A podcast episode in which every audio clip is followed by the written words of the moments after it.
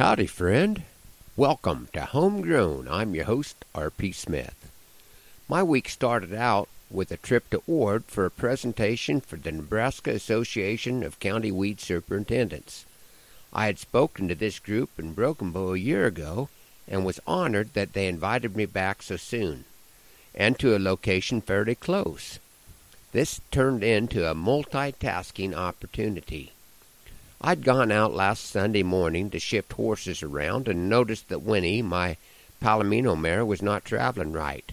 On closer examination, I saw she had a puncture wound in her hock.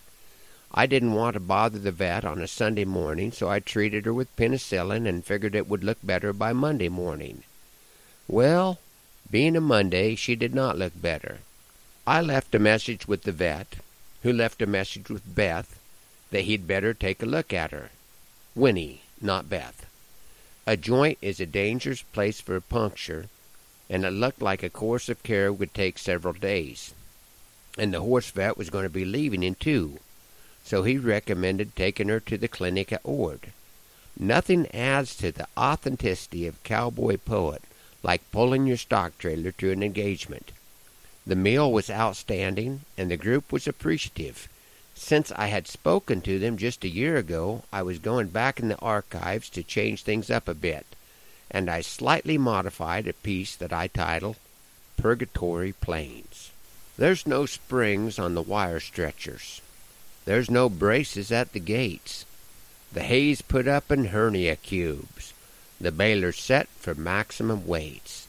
An endless sea of leafy spurge, poison ivy, and plantain all cut with a seven foot mower bar, pulled by a mini on propane. The cows have all got bad bags and carry a little ear. The part that isn't Brahma must be Limousin or Salers. The only horse on the outfit is an Appy mare with an attitude. Chief Joseph's Revenge, they call her, 'cause she can spin like an Evinrude.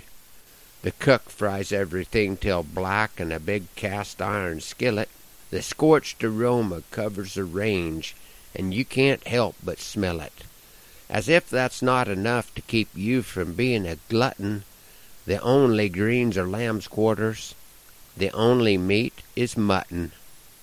Most of the help rides old ATVs, the kind that just had three wheels. Their plugs are fouled, their rings are worn, their brakes ignore appeals. All the pickups are worn out Fords. The fuel consumption is heavy.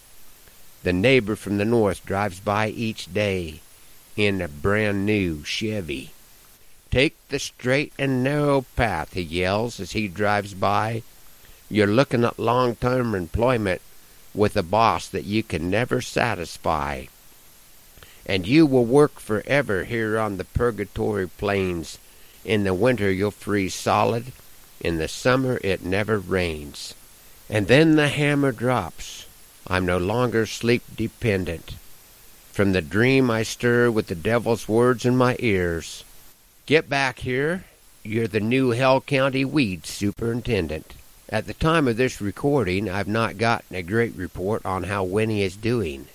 Probably not a case of no news being good news. It is comforting to know that the Lord has it all figured out, and having her on the disabled list guarantees that I keep riding the young mare that still needs the miles.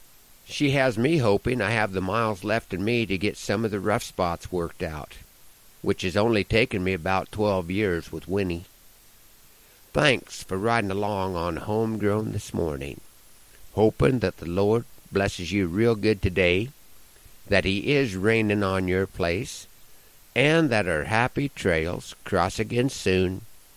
I'm R.P. Smith.